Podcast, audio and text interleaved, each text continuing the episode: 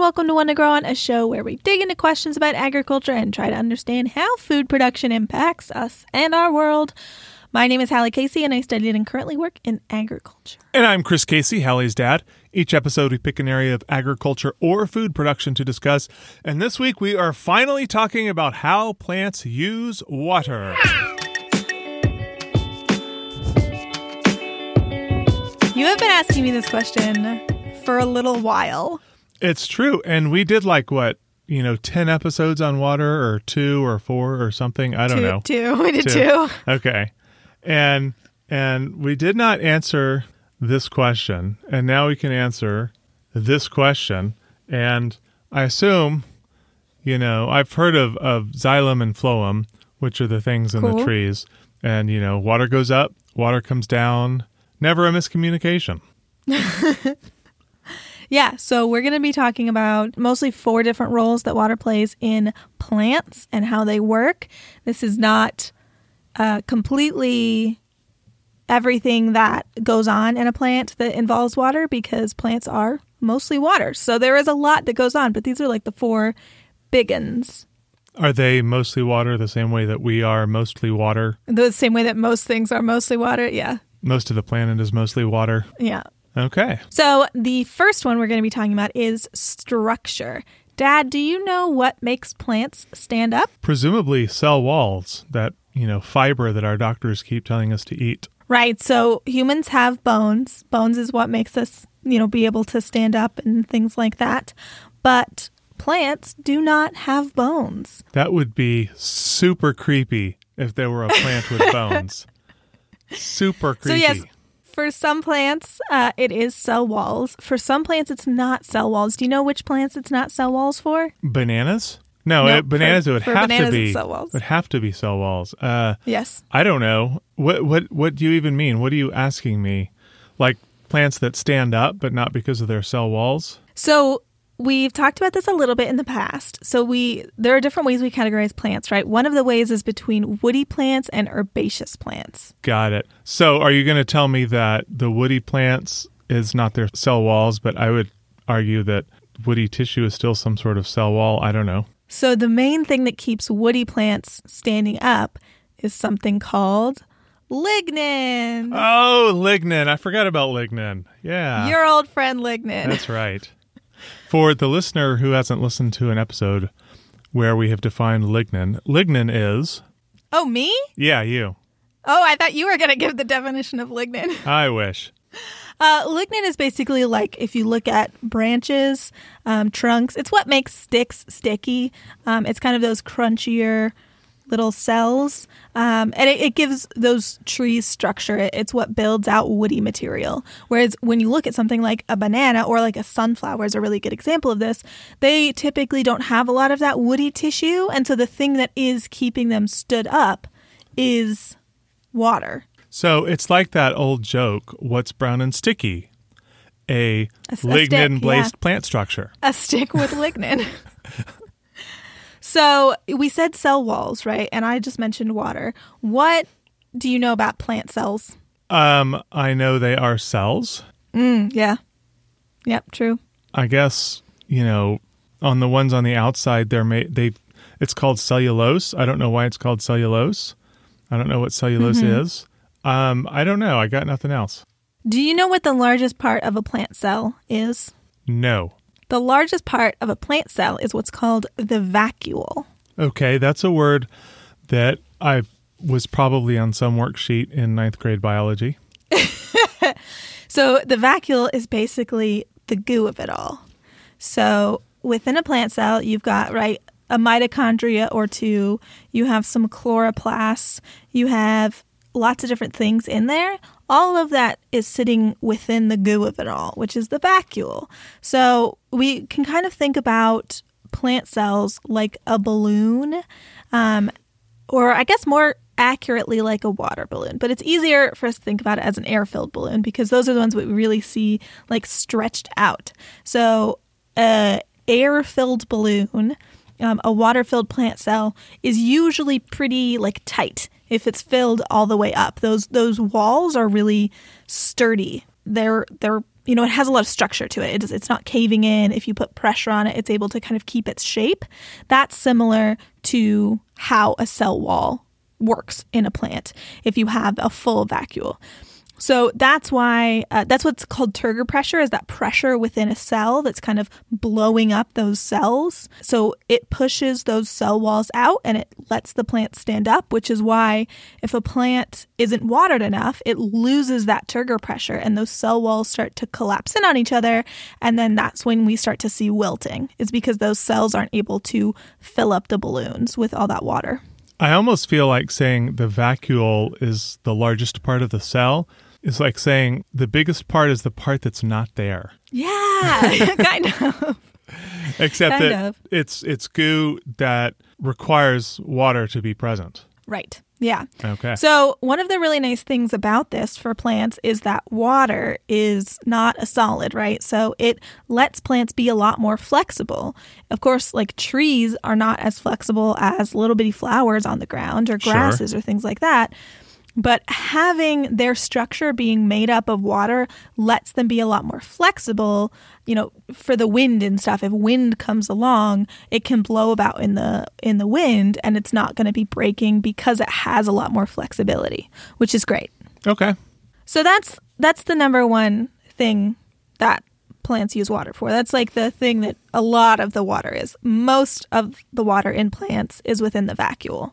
Um, another thing that plants use water for is thermal regulation. Okay. Staying not too hot, not too cold, but just right. Mostly not too hot. Uh, water's not going to keep you super warm, generally speaking. Fair enough. So staying cool in the summer. Yeah, staying cool in the summer. So this is very important for plants. The the plant type term that this is actually called is transpiration. So transpiration is kind of you know the thing that keeps plants cool. It's them losing that water off of their leaves, and so it's like when we sweat, when you lose that water, the you know energy it takes to have that water evaporate pulls heat energy off of the plant. Right. Heat of evaporation. Good stuff. Right, exactly. So this happens through the xylem, which you mentioned earlier. Okay. And what is that? Okay, how much do you know about the xylem? I know it's not the phloem. Is that it? That's it. I, I think. Okay. I think one goes up, one goes down. I think. Okay, that is very helpful. Um, the xylem goes up. Okay. So the xylem is different from the phloem in that the xylem is made up of dead cells. So there is no there's no actual energy. There's no living uh, cells that that hold the water in the xylem. There's no energy to move the water. It's just dead cells, and it's what's called passive transport. Kind of like hair for the plant. Like hair. Like hair. Hair is dead cells. Fingernails are dead cells. No, plants have like little fingernails type stuff. It's- Right, like how we lose our water through our hair. I mean, maybe it doesn't work quite the same way in animals as Like how our hair is little tubes. Our, our hair is little tubes of water. Sure. Sure. So, uh, transpiration is. Pa- Sorry, I keep thinking about tubes of hair water. Okay. Just to be clear, plants don't have hair, but the thing that they do have called xylem is dead cells that transports water from the inside of the plant to the outside of the plant. So, you did just say plants don't have hair, but in this section, we are are actually talking about two different types of hair that plants have. So, Oh, let's great. dig into that. Yes. So, in the soil, you have roots, right? And on the main parts of the roots, you have little root hairs. Um, root hairs are really, really small. Oftentimes, they're microscopic, uh, but they have a lot more surface area than like the root itself. So, most of the intake and output from the root system is actually happening on those root hairs. Got it. So, the way that plants take up water, because again, there's no energy expended to take up water, is just a concentration gradient, which means that the water potential is lower inside of the root hairs than outside in the saturated soil. So, if you think about like a sponge, if you put like, if there's a puddle of water on the countertop, right? And you have a dry sponge and you put that dry sponge just the teensiest bit in contact with that, that water is going to slowly move into the sponge, right? Yeah, okay.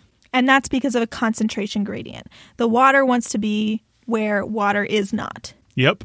And it's exactly the same way in the root of the plant, you're saying? Uh, well, I'm saying in the inside of the root hair, there is going to be a lower water potential than outside, right? So if if the soil, if you've just watered, the soil is fully saturated, there's a lot of water out in the soil itself, that water is going to move to where water is not, which is inside of the root hair. Right. So the the root hair functions the same way a sponge functions, basically. Right. Yeah. In in this case, yes. Okay. So water molecules, H2O, are cohesive, right? Yes. They adhere So- to each other. They adhere to each other because they have those little hydrogen bonds. Right. That's why if you like fill a cup up too much, you have like a little bubble above the rim of the cup. Okay. Yeah. Or like it's the same reason why you get droplets of water is because those little molecules of water want to stick to each other. They have this cohesion property. They're like tiny magnets for each other. Right, they're they're like tiny little magnets. They love to stick together. That's why little bugs can skate across ponds. Exactly. Yeah, yeah. It's the exact same reason. So this is kind of wild. So prepare yourself. The way that transpiration works in a plant is you have the xylem, right? It's these dead cells. It's basically like a straw inside the plant. It goes all the way up to the leaves. The sun is shining or the the wind is blowing and it pulls off a water molecule from the leaf, right? Okay. But those, every single water molecule within the plant is stuck together. They have those cohesive properties.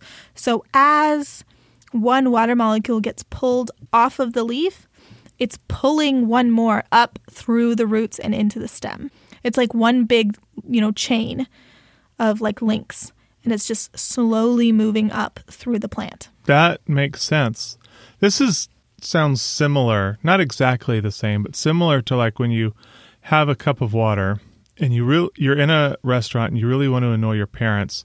So you put the straw in the water and then you blow across the top of the straw and the water comes up the straw and out where you're blowing.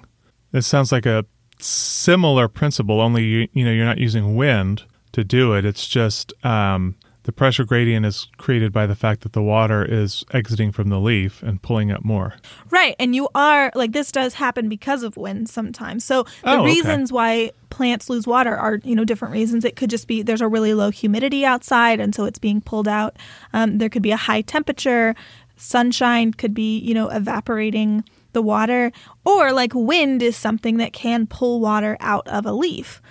And there are different properties to a leaf to make it more or less likely that water will come out of the leaf. So, like if they have a waxy cuticle, if they have more or fewer stomata, which are like little pores, which is what the water actually comes out of, um, or how open those pores are, they can be more or less open. I'm sorry, Um, you said waxy cuticle, and now all Yeah. I can think of is a plant like sitting in a chair, getting a pedicure, uh, you know, getting the files down, talking the gossip, all that kind of stuff. Yeah, ex- that's exactly what I mean. What No, is a cuticle, cuticle- on a plant? It's it's something like if you think of like the difference between a basil leaf versus like a holly leaf. So a holly leaf has a really waxy cuticle Okay, because they're they they kind of have that waxiness to them. They're really thick. Um, basically, it just means that on top of the leaf skin, there is a really like thick layer of wax that's protecting those pores from having water pulled out of them. got it. Another good example is like succulents. Um, like if you have like a jade plant or something in your house, then those have pretty waxy cuticles usually. Okay, But another difference could be like the leaf size or the leaf shape, whether or not the leaf is folded inward. So like if you look at, you know, desert plants, then usually they have really, really small leaves because they're less likely to be losing water through those. And then another factor is actually the pubescence on the leaf, how much pubescence there is, which is like little bitty leaf hairs. okay. This is something that makes middle schoolers laugh hysterically. I'm sure. Yeah, I'm sure it is. All right. Maybe that's why we don't teach plant anatomy to middle schoolers. Maybe so. But yeah, we were talking about hairs earlier. This is another way that plants have hairs. They have root hairs and they have leaf hairs. I had the no hairs idea. are called pubescence. Yep. And these are a way for plants to release water, These are basically ways for plants to not release water. to not So, release like, water.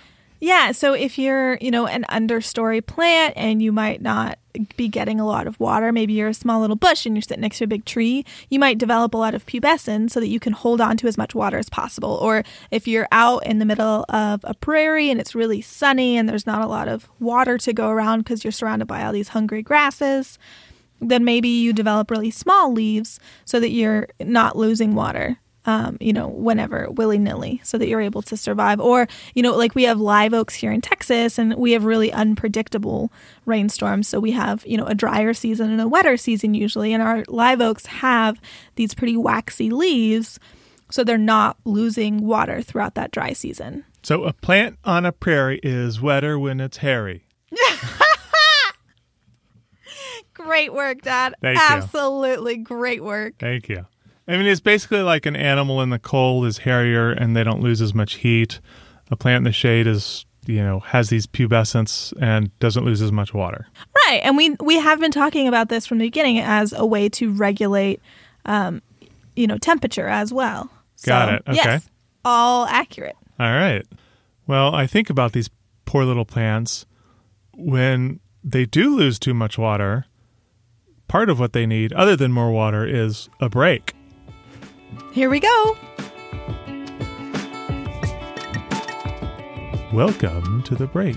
Hello. I would like to talk to you about the census. The census. Why do you want to talk to people about the census? I mean, really? Well, if you live in the US, once every 10 years, we do this big count of everyone living in the US, and it's extremely important for things like representative apportionment, which is how we decide what your political power as an area, a region looks like, or things like funding your schools and hospitals. The deadline to fill out the census is September 30th, 2020. It takes like two and a half minutes. It's not a very long process and it's extremely extremely important. You don't have to be a us citizen. All you have to be is living in the us um, you don't have to be a voting age. You don't have to be anything like that. You should just be filling it out for your household. You can go to census2020.gov to fill out the census. It will not take you very long. You know who I bet has filled out the census? who's that? Our patrons, especially our Starfruit patrons Vikram, Lindsay, Mama Casey, Patrick, and Cheyenne. and cheyenne And Cheyenne. Thank you so much, patrons. We can't do this without you. all of our patrons, including and especially our Starfruit patrons, are absolutely amazing, and we are so, so grateful for y'all. And you're all counted. In the census of our heart. That's right. Back to the episode. Back to the episode. So, we talked about thermal regulation, we talked about structure. Now, let's talk about the use of water as a solvent. Okay. Plants use water as a solvent inside of the phloem. All right. And phloem is down. Phloem is not the xylem.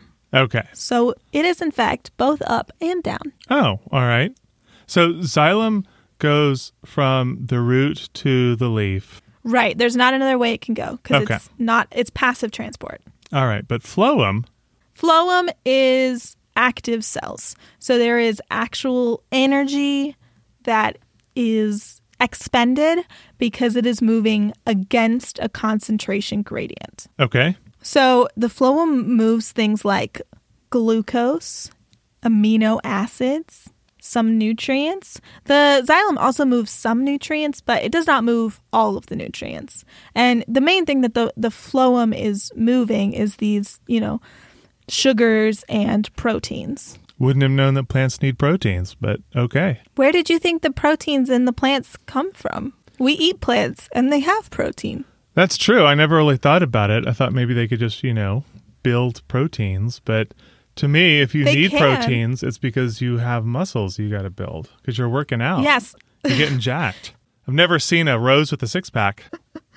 So plants uh, do build proteins. They don't like eat other plants that have proteins in them. They just build them themselves. But usually they're they're building them and then they have to go around to all the different cells, right? Because one of the main things that we use proteins for is things like DNA synthesizing. Oh, that's important. Yeah. There are lots of important, you know, amino acids out there.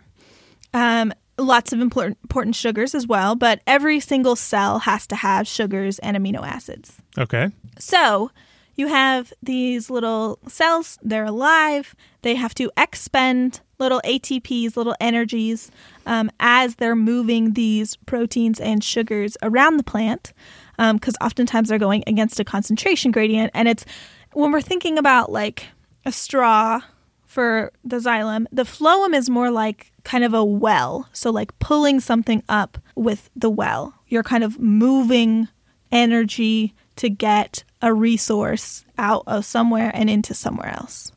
So, xylem is like a straw, phloem is like a well or like something with an active pump. Right. Got it. Okay. So, that's the third one. The fourth one is biochemical reactions. Chemical reactions are great. Yeah, you're a fan? I'm a fan. Good old chemistry. Cool. Do you know the reaction for photosynthesis? Don't look at the notes. I don't, but I think it's like glucose and light makes carbon dioxide and water or something like that.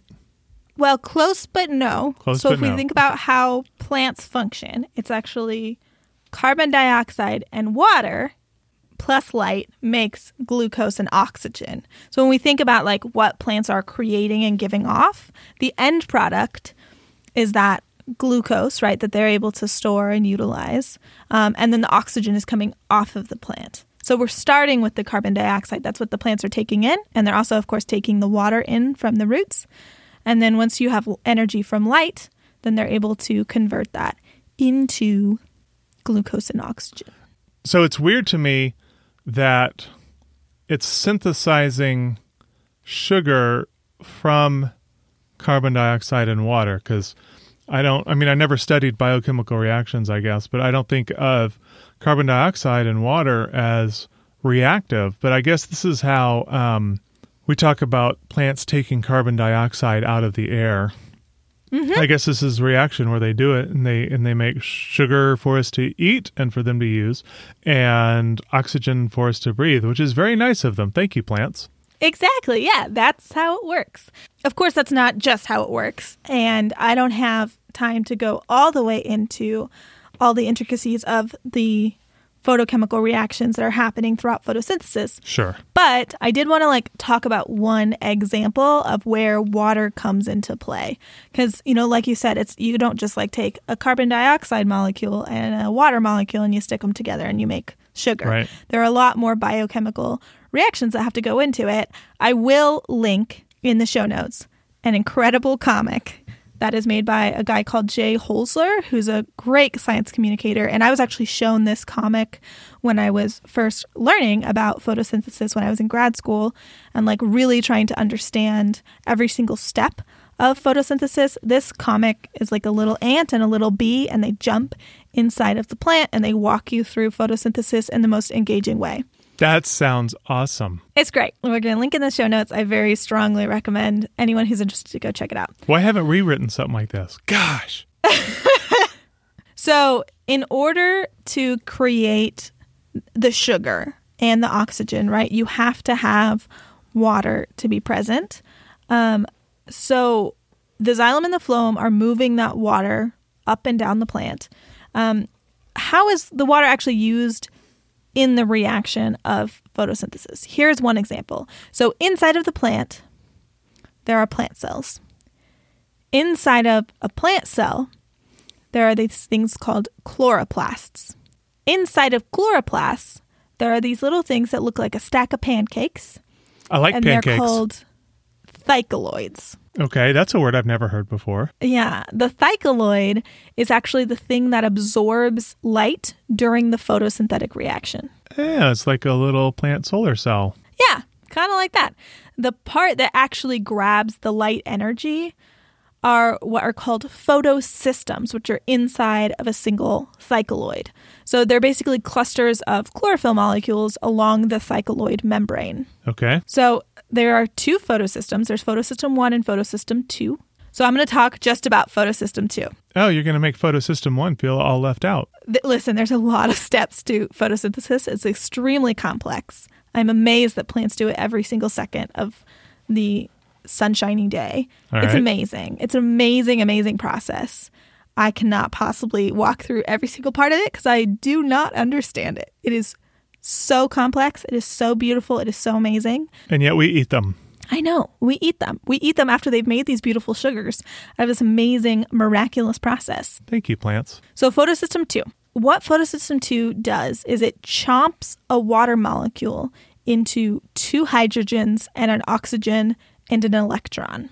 Okay. So, the oxygen just jumps off and it gets given off as a waste product. It's left the picture. Inside of the thylakoid pancake, one of the thylakoids is called a lumen. Inside of that lumen, it's it's kind of like the vacuole if you think of like the it's the inside part. Inside of that lumen, it's chock full of hydrogens, which creates what's called a proton gradient. ah, that's a word I've heard before. Yeah, what's that? Uh, it's a proton gradient. Correct. Yes. A, I did take a semester of biochemistry. It's something I remember us talking about, and you know, a, an area of, you know, areas of differing charge, basically. Yes, exactly. That's exactly what it is. There are several different, you know, ways that plants use proton gradients. Here is an example of a proton gradient. But one of the things that they do with all of these hydrogens, they have a bunch of them chock chock a block in the lumen.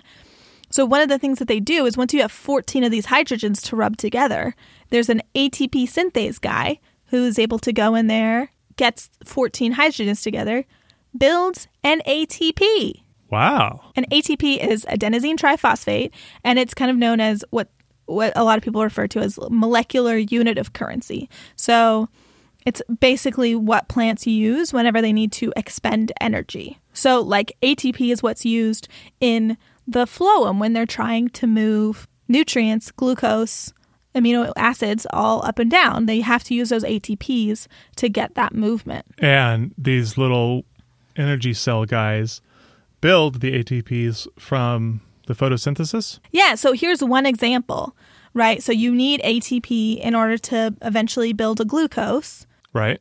So the photosystem 2 has a water molecule, chomps it in half, gives off the oxygen as just a waste product, goes off, gets hooked up with another O2, goes out into the atmosphere. We breathe it in. That's great.